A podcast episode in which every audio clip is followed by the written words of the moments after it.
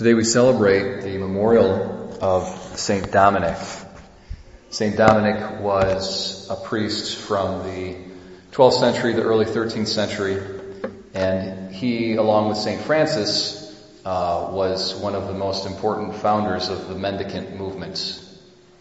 Up until that time, most of the kind of theological knowledge and uh, and strength, if you will, was relegated to uh, the monasteries, uh, the Benedictines in particular, and they were out far away from the laity. The laity lived in cities and uh, or maybe in the countryside, but in any event, the monasteries were kind of far far away.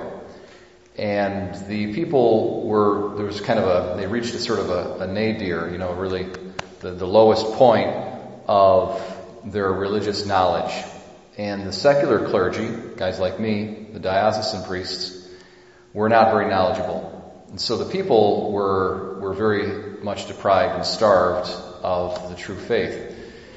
So the mendicant orders were raised up to solve that problem.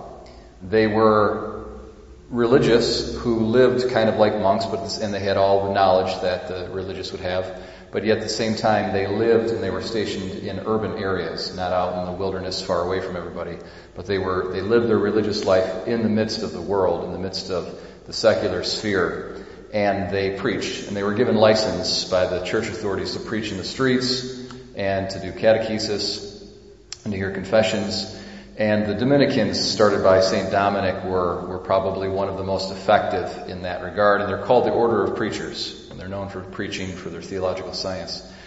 I'm, I'm very gratified and excited to be celebrating St. Dominic today. He has a special role in my life in as much as what I, I would say that the Dominican order, um, I have a friend who's a, who's a Dominican brother who's you know, working his way up to become, take vows as a Dominican brother. Got a number of friends who are third order Dominicans. And through this circle of friends of mine, they were very influential in my own coming to embrace the Catholic faith uh, fully in a, in a deep way. And for me, there was a lot of misunderstanding that I had about Catholicism. I just didn't understand it. I was misinformed or not formed, probably more likely not formed.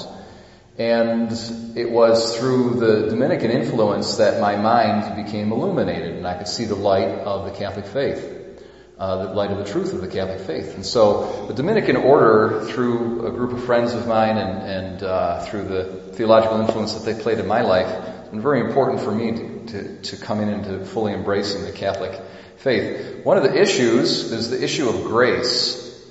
Uh, I had misunderstandings about the issue of grace. And that was cleared up for me by the, some of the Dominican theology very, very well. And so I'm very grateful, and I believe that St. Dominic and St. Thomas Aquinas, uh, you know, are, are a great role and, and source of guidance and light in my, in my own personal journey. So I'm very thankful to be celebrating uh, uh, St. Dominic today.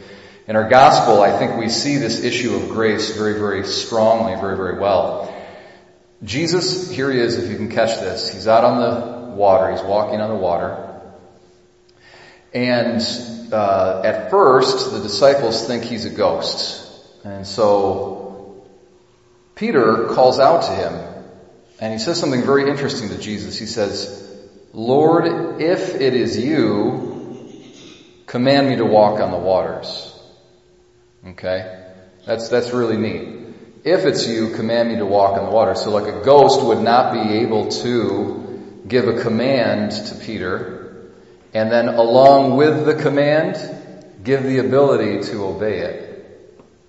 That's how Jesus is, Jesus is known. In contrast to Moses, in contrast to the Old Testament law, the commands are given, but not the ability to obey the commands.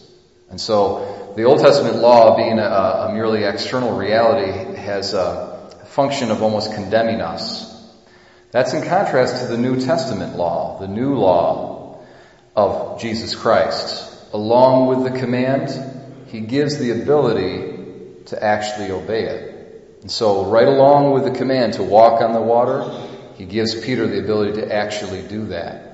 Sometimes following the moral law feels like we're walking on water. It feels like we're, we're doing something that we really can't do by our nature. By our human nature we can, but by our fallen human nature we can't.